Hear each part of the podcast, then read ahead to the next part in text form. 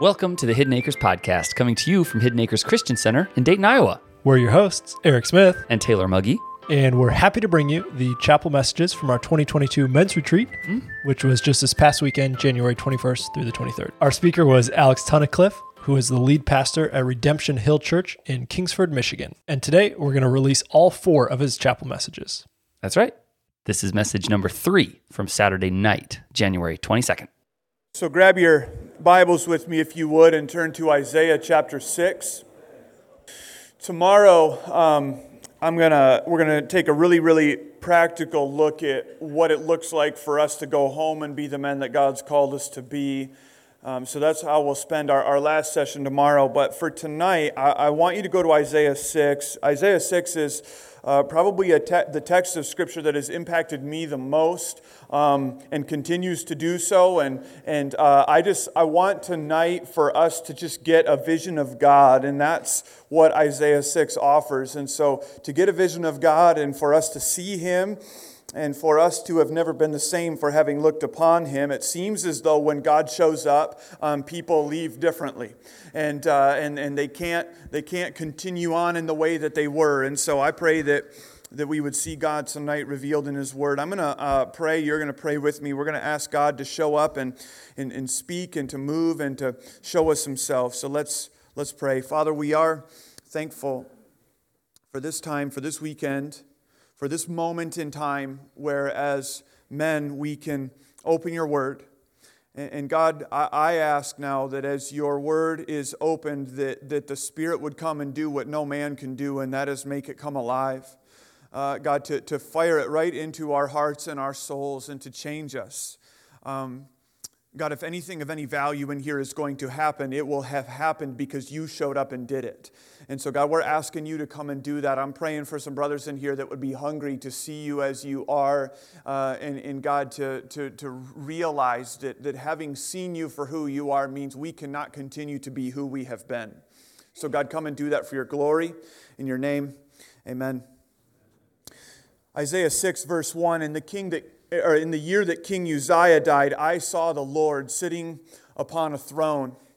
Now, I don't know how much you know of Israel's history, but they haven't had a lot of good kings, uh, uh, to, to say the least. Uzziah is one of them. And, and while you may not have the timeline worked out in your head, in the year that King Uzziah died, Isaiah is taken into the throne room of God by way of a vision.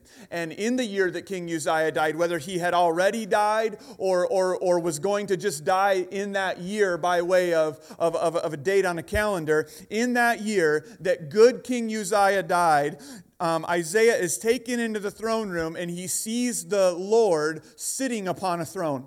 Now, the posture of the Lord is important because when you're sitting on a throne, it means that you are not uh, threatened. It means that, that you are not overly concerned about what you're going to do about your people who have now lost or are about to lose their good king. God is not running around the throne room of heaven wringing his hands and trying to figure out what he is going to do about the situation that is coming his way. That's just not how he operates. Brothers, many of us have a God who is small and, and he's eye level with you. And, and he, um, when you're concerned and you're anxious, he's concerned and he's anxious too. Now, that might sound comforting, but it's actually terrible news. Because if your God gets rattled about the things that rattle you, that you, you have a real big problem. Because where do you go when God is, is, is falling apart just like you are? The, the, that's, that, that's the thing. But, but the good news is, is that that God actually doesn't exist. You, you've, you've manufactured him and, and you have at times wondered as you are carrying a burden or an anxiety, well, should I carry this or should I give it to God? Because I'm not sure I can carry it, but I'm also not sure God can carry it. And in the end, maybe I can carry it better than Him. You, you might have a God like that. I'm just telling you, you invented Him. Like you invented him. He does not exist. The God of the Bible is a God who sits on a throne that's really, really, really high. And, and in the midst of, of all the world falling apart around him, King Uzziah, COVID, whatever it is, uh, God sits on that throne and he is not concerned. He's not trying to figure out what he's going to do about the situation. That's why he can sit there. And so there he sits on this throne, and he is high and lifted up, and the train or the hem of his robe filled the temple. So if you can, use your sanctified imagination here. Here you are, Isaiah. You walk into the throne room and you look up, and you look up, and you look up, and you look up and you keep on looking up until finally, as your eye follows up this throne, on the top of the throne is sitting the, the, the very King of glory.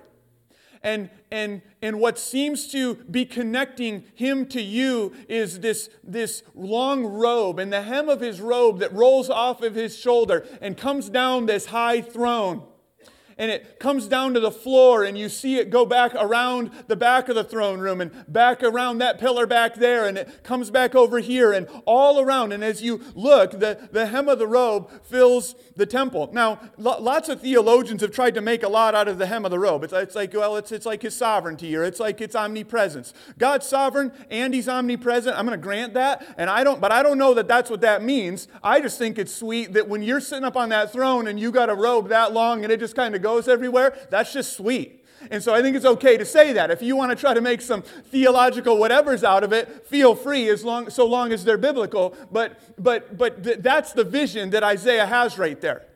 Again, a lot of our vision is, is we walk kind of shuffle in and God's kind of eye level with us and what he's wearing isn't particularly noteworthy and the way he looks isn't particularly noteworthy. And, and to be honest, he's concerned about the very same things you're concerned about. And look, there's a lot of preaching like that. Like, like, like sometimes I listen to dudes preach and I'm like, what are you doing other than just endeavoring to bring God down to eye level? Now, the beauty of the incarnation is, is that God takes on the flesh, and, and in a very real sense, He comes and looks us in the eyeballs. But you would be mistaken to conclude that He is like you, that He's frail like you, just um, because He can look you in the eyes. The, the God of the Bible is way, way, way, way up way up. And I'm going to show you that in just a second.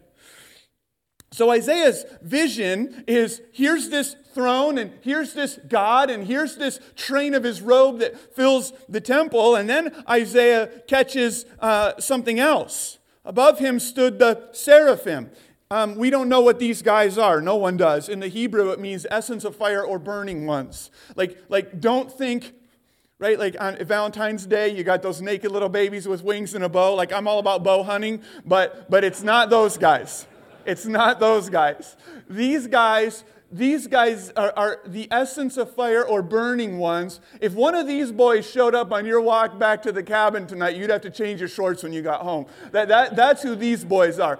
Bright essence of fire, burning ones. We get a little description of these seraphim. Each of them have six wings. With two of them, they cover their face.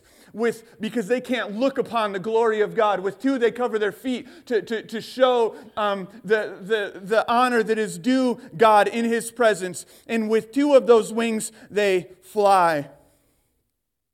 And one of the seraphim calls out to the other one, and he says this Holy, holy, holy is the Lord God Almighty. The whole earth is full of His glory. Now, men, when you read your Bible, you have to use your brain. We sing songs like Oh Holy Night. I don't know what that means. We say things like Holy Cow or Holy other things, depending on what kind of day you're having.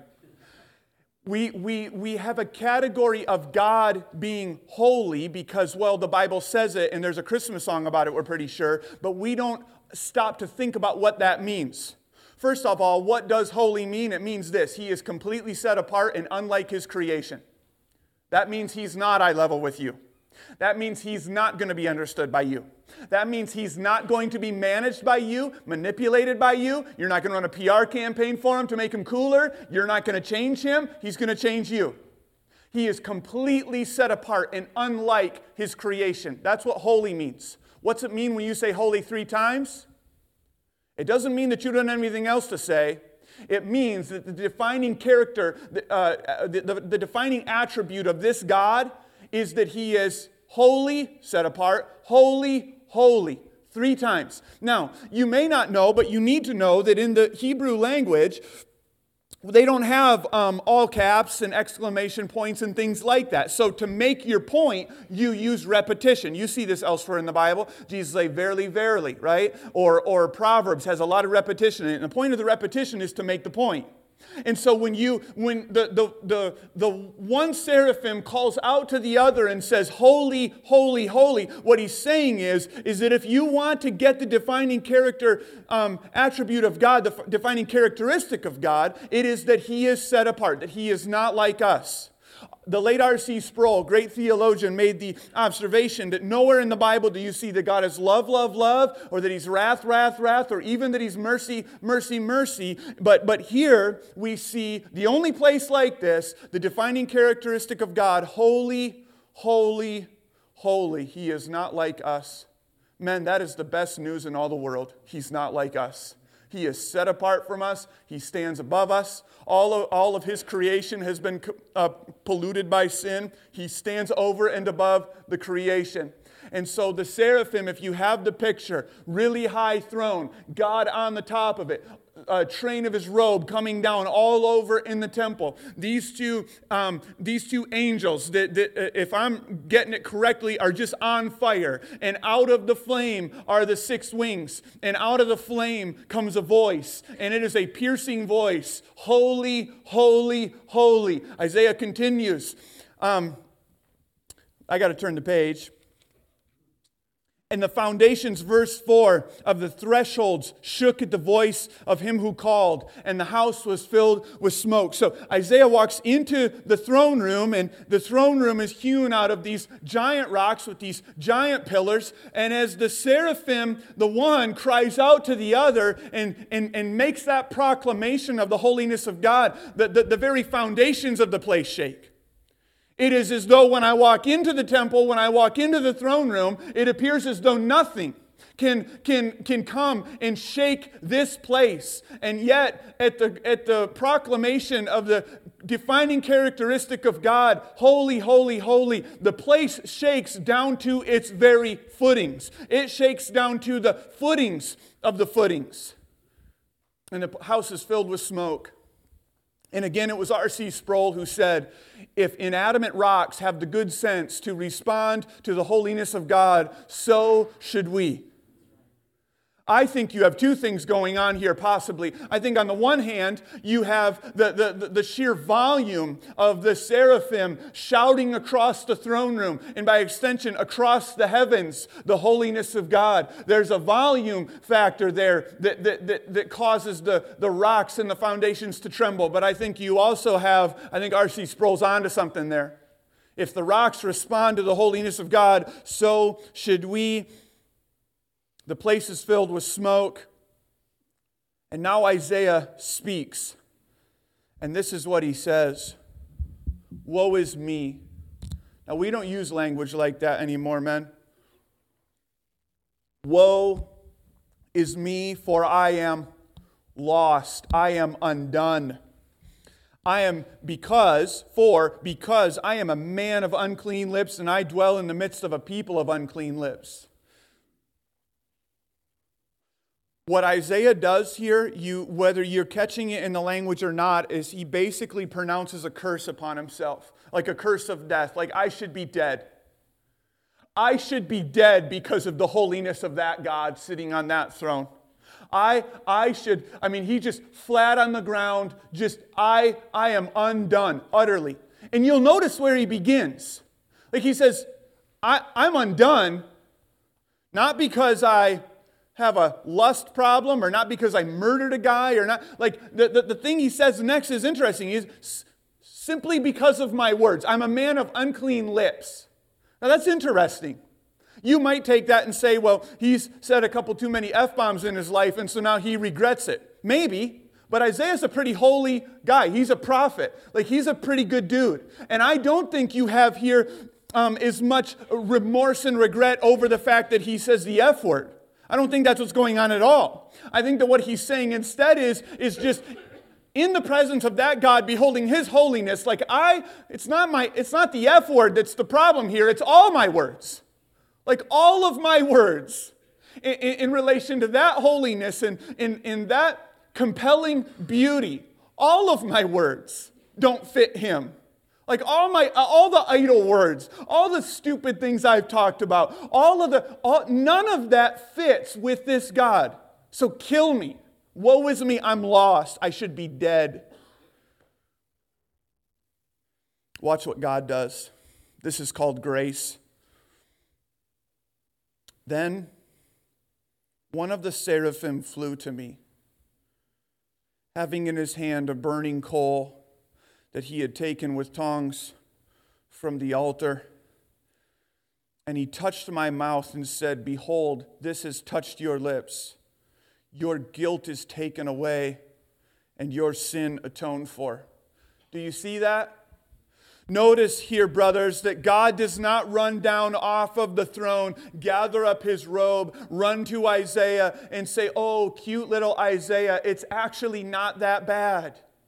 It's okay that you have used empty words and wasted the breath in your lungs that I've given you. It's okay. Don't worry about it. That is not what he says. God is not the motivational speaker that a lot of you a lot of us have made him out to be. He does not run to Isaiah and say, "Oh, it's going to be okay." But also notice he does not leave Isaiah there in that puddle of guilt and shame and unworthiness and wishing he was dead. No, he makes a provision for him. The provision comes by way of an angel grabbing tongs from the altar, going to Isaiah, touching his lips, saying from, from that place, your, your, your sins are taken away, your guilt is taken away, and your sin is atoned for.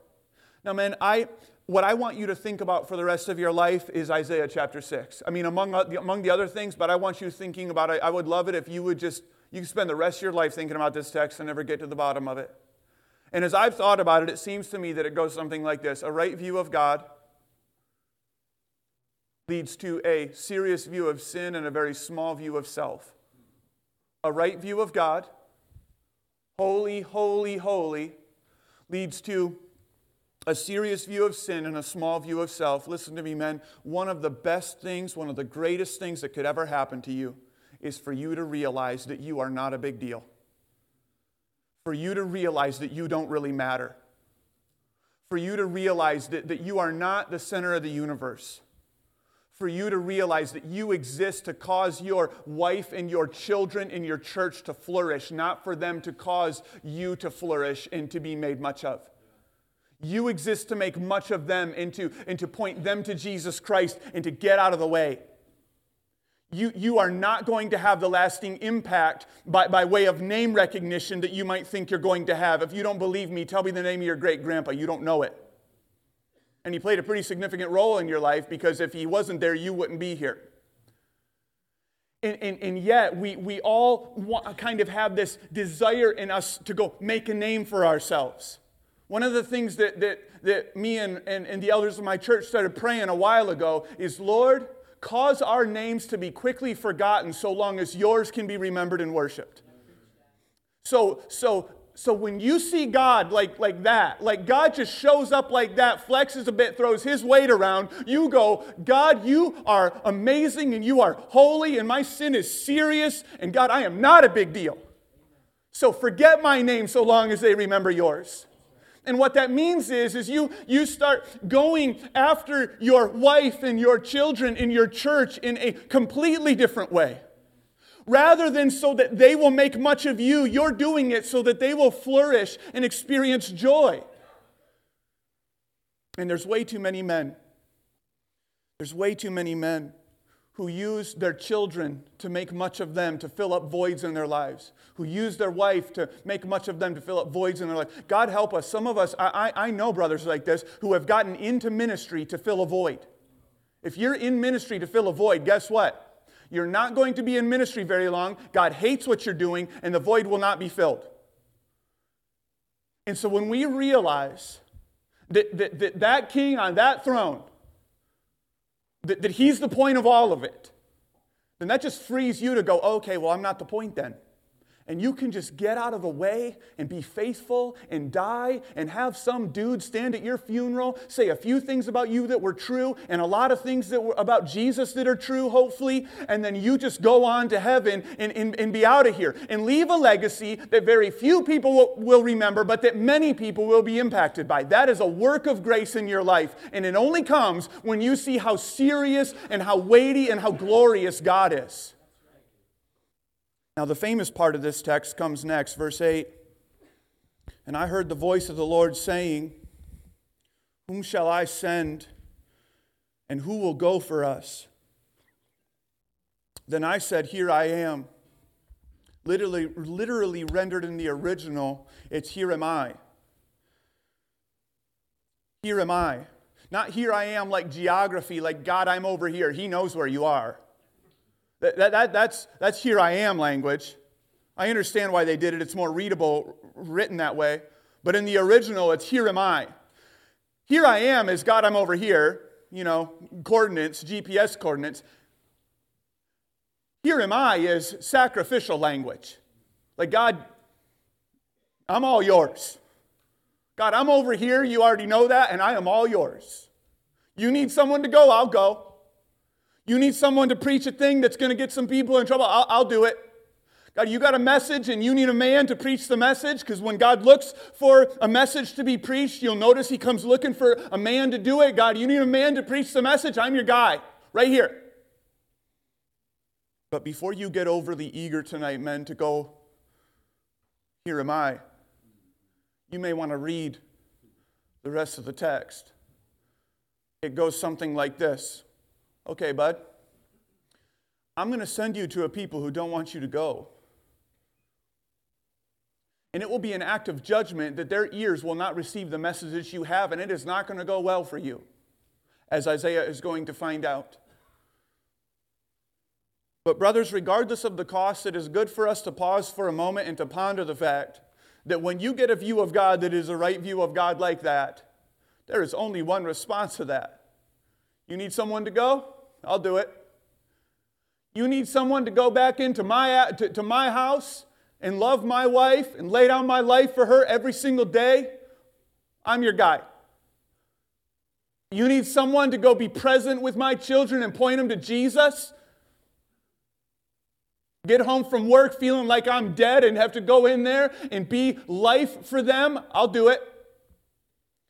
You need someone to go to my church and toe the line and be faithful? And serve and be misunderstood. I'm that guy.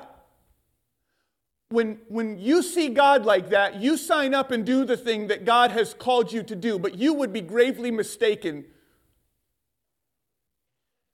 to leave this text with only that understanding without backing up, because there's going to be a time coming, a couple hundred years after this, couple, couple centuries after after Isaiah's day where, where the call's going to go out through the heavens one more time. Who will we send and who will go for us? Only this time it's not Isaiah because Isaiah just points us to someone else. This time it's Jesus. Who can we send and who will go for us and who will go and redeem these people? And Jesus says, Here am I, send me. And the Father says to the Son, But Son, they are not going to receive you. They do not want you to come. You will speak words that they will not receive. And the Son says, I'll go anyway. And so it is that God the Father sends God the Son down to a wayward and rebellious people who are not waiting for his arrival. And when he gets here, he lives in relative obscurity, only to then have the, the, the prophecy over Isaiah actually really come true fully in his life because the people who were supposed to receive him, his own people, do not receive him and they kill him instead. And it is in his death, men, that we find that our sin can be taken away and our guilt atoned for. It is in the death of Jesus Christ that you can be free to die.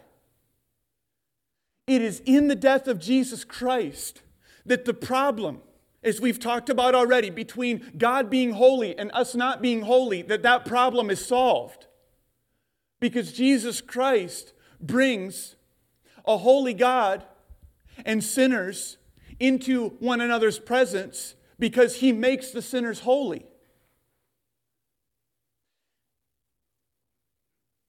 And what that means for us, brothers, what that means for us is that if you would get a vision of God from His Word by His Spirit tonight, and you would be a man who would say, I'll go, I'll go. You need to know that you go not, not as you, but as a representative of Jesus Christ. You need to go with His words, His purpose.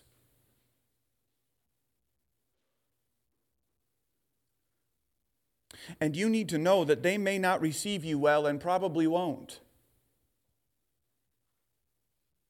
But that in them not receiving you well, you give glory to your King. Um, guys, I get really, really concerned about events like this one. Not anything intrinsic to the event, but what it concerns me is, is that you come here and God God does something in you, and I'm not denying that.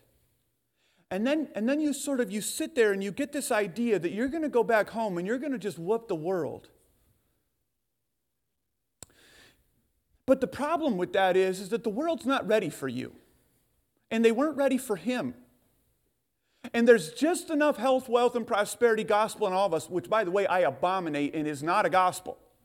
But there is just enough of that intrinsic in all of us that we might think that we're going to go home and we're going to read our Bibles and we're going to hear, I, Lord, send me? And we're just going to absolutely just kill it. And come Monday morning, you, had a t- you, you, you slept in, so you didn't read, you went to work, you got your butt whooped, you, you went home, your wife was, was mad, the kids were crazy, and you have fallen apart like a cheap suitcase. You haven't even been home for 24 hours yet because you thought this thing was going to be awesome. And, brothers, it's hard. Do you know that we don't know how Isaiah dies exactly? Rumor has it he gets cut in half.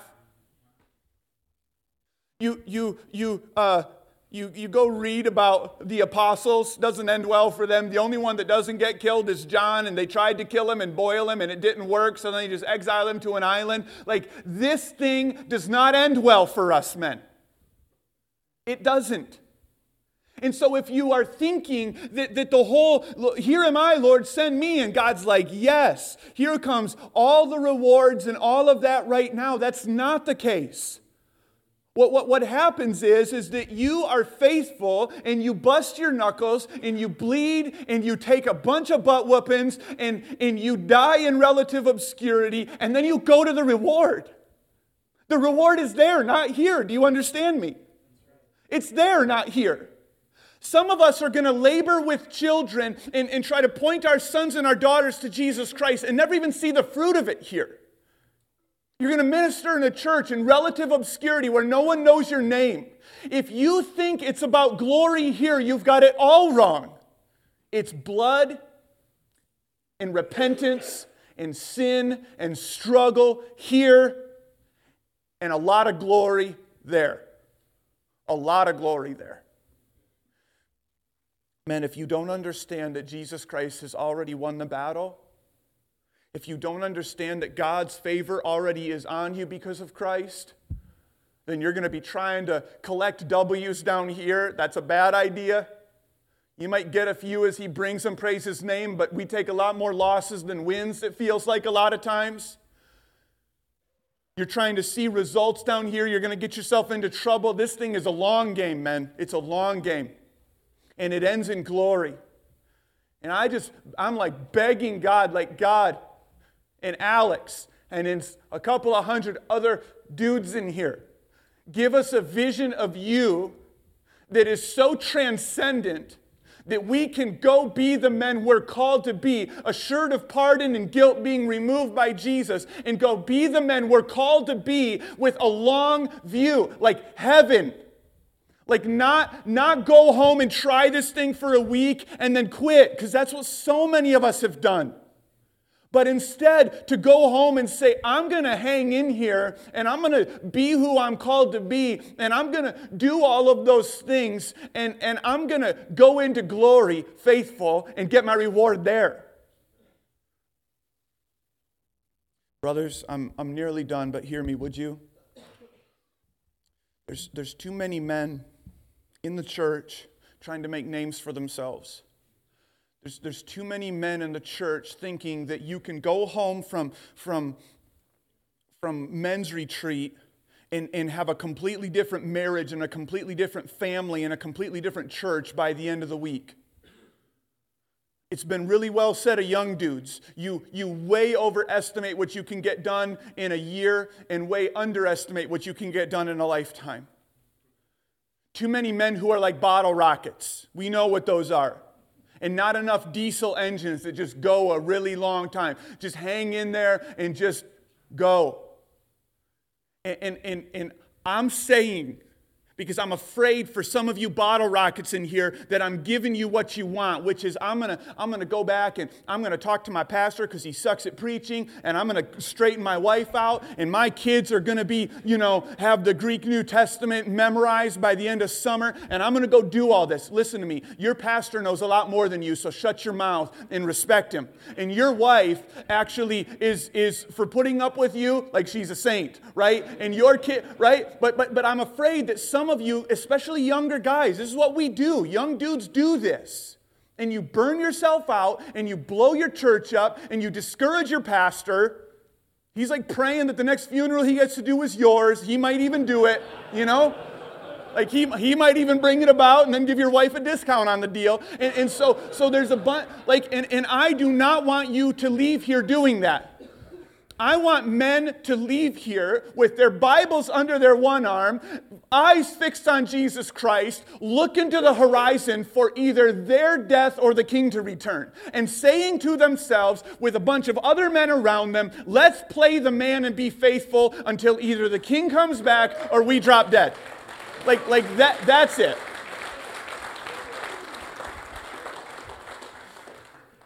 And so, men, listen to me.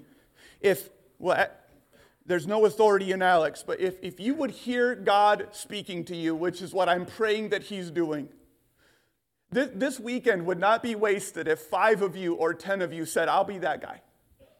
Five or ten of you said, Christ has already won. He has made me a victor. Forget about accolades down here. Forget about all that down here. I'm just going to put my head down and be faithful.